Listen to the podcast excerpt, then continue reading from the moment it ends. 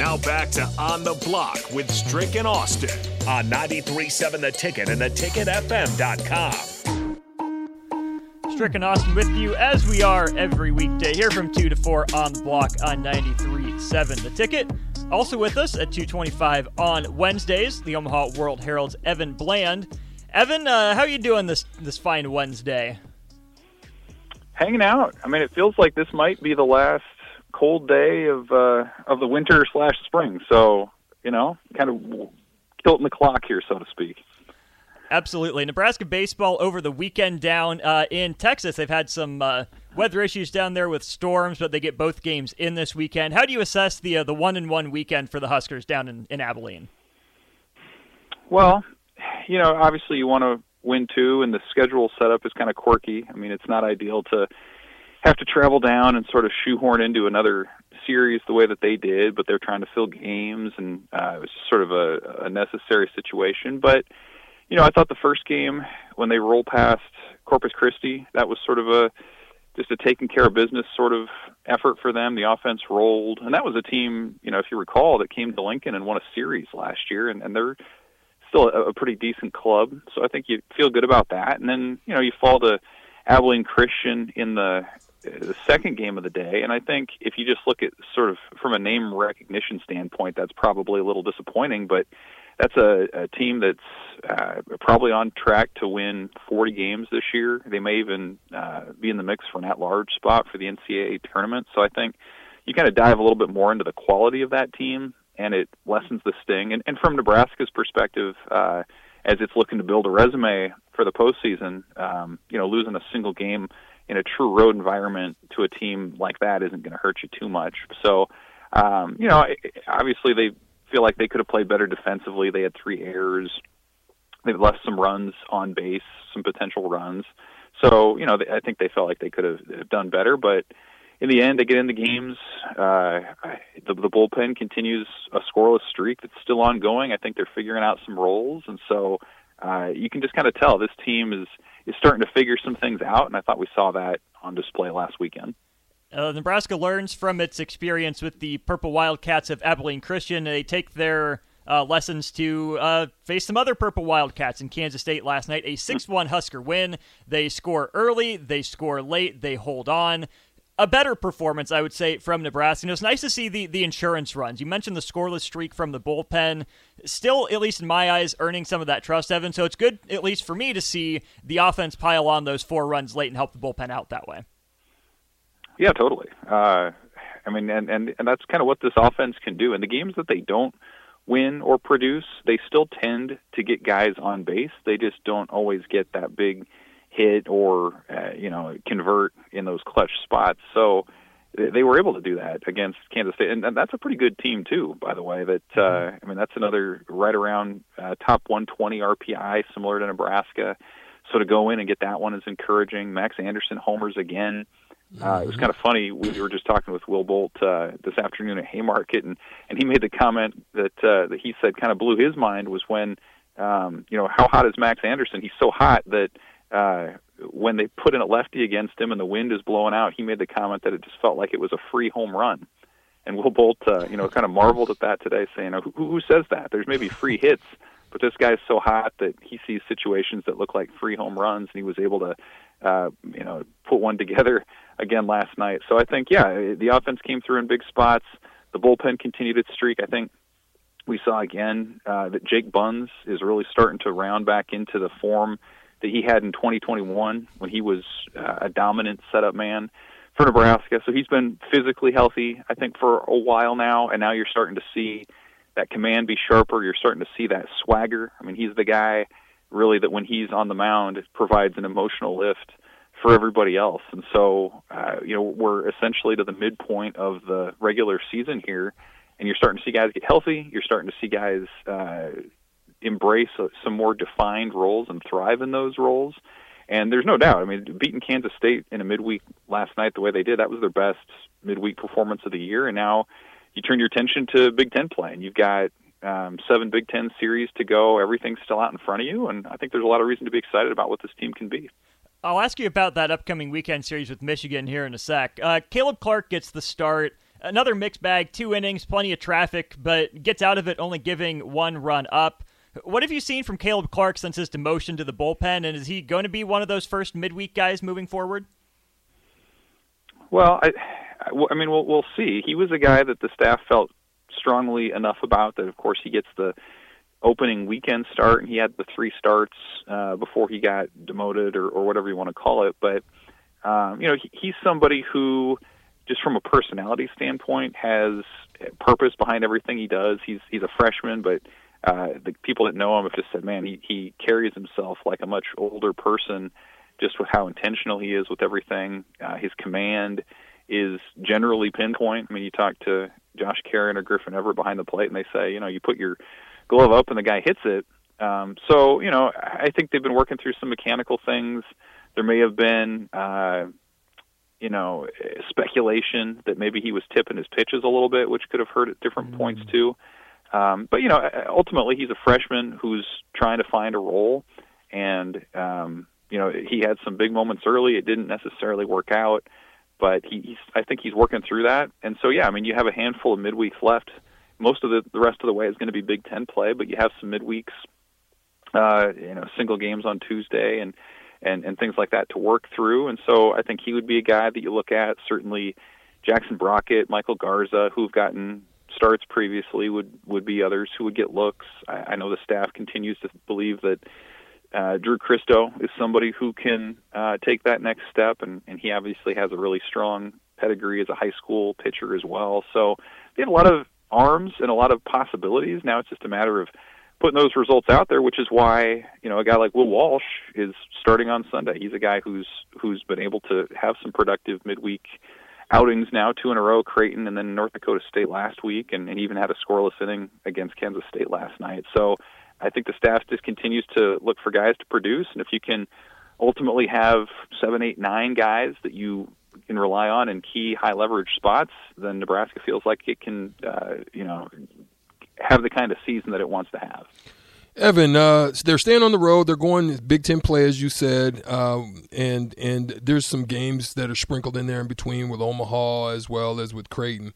A couple times with Omaha. But what is your expectation as far as what do they need to do when they hit the road against Michigan in order to really put themselves in a position, and how do you feel about a position for, you know, obviously down the road where they missed the tournament last year, but what are they going to have to do against Michigan in this in start of Big Ten play? Yeah, I mean, from a resume perspective, it's a big opportunity. They're a top 100 RPI team. If you can go in and take that series, you know, that's a big boost. That's going to get you right into the thick of things in Big Ten play. I mean, Nebraska's only had the 1 series so far against Illinois. They're 2-1. Michigan's off to a 5-1 start. They also won a series against Illinois, and they swept Penn State the week before that. So, you know, I think they go into the weekend just kind of doing what they do. Like, it's probably a good spot to be in where you have a pretty good idea of what your team's going to be on a day in, day out basis, especially in a sport like baseball when it's more of a marathon sort of mentality. And, you know, they feel good about their starters. Emmett Olsen, Jace Kaminski Friday, Saturday. Now you have Walsh on Sunday. Like we mentioned, the bullpen's got a scoreless streak spanning 5 games at this point, so you feel better about guys coming in high-leverage spots. And then you have a defense that's fielding at a top 40 clip, and you have an offense that's scoring at a top, I think, 40 clip as well at this point. And there's some depth there. You get Garrett Anglem back. He's one of their best hitters who's been out more or less for a month with a hamstring, and he got the start last night and is starting to round back into form too. So I think you just kind of do what you do. You don't take any series necessarily too big. You don't make too much of it. You still have half a season to go, and just by virtue of a somewhat weak non-conference schedule, the onus is on Nebraska to win some of these games. I don't think you can go 500 in the Big Ten and assume that you'll have a chance as an at-large team based on what you did in the non-conference. So I think you go out, you try to win series, win weeks, and they feel like all the numbers and kind of their headspace would indicate that they feel pretty good about where they are. Halfway through the season, you mentioned looking at the Big Ten standings, you have Indiana and Michigan up top at 5-1, Michigan State at 4-2. Who are some teams, as you look at these Big Ten teams halfway through the season, that stand out either positively or negatively? Well, I mean, Michigan does stand out a little bit. I think, you know, they're an interesting team because they are off to a hot start. They have a new coach this year. Their coach from last year, Eric Bakich, goes to Clemson, so they bring in Tracy Smith, who built Indiana into a power before he left for Arizona State, and now he's back in the Big Ten. And you look at their schedule, in the Big Ten you always miss four teams just because of the unbalanced scheduling, and they miss some pretty good teams. And so this is a big weekend for them, and they don't have a particularly challenging schedule the rest of the way. So I think that's a team that's, despite its recent success, is something of a surprise. You know, Maryland preseason looked like the runaway favorites in this thing, and, you know, the Terps have struggled to gain a lot of traction. I think their pitching looked like it would be a strength. It really hasn't been necessarily. They've lost a lot of power from last year's team and haven't been able to recoup it. So that's a team that hosted a regional a year ago that's a little disappointing. You know, Iowa, I think, continues to maybe be one of the league favorites. They've got that win against LSU earlier in the year and have probably some of the deeper pitching in the league.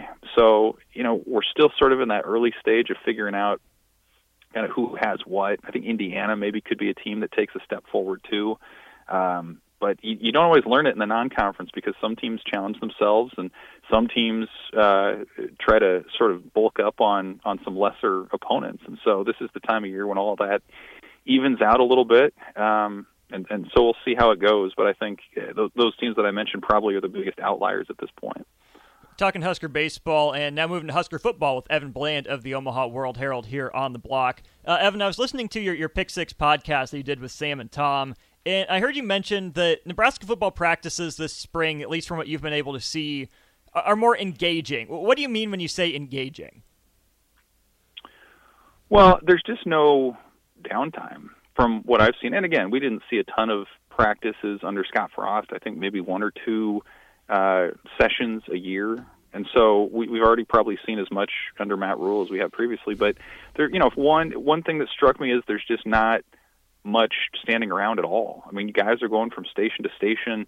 I think back to an open practice, I think it was a week ago, where some of the receivers are moving outside, and these student assistants are moving the jugs machine out so they can set it up and have the receivers catch it.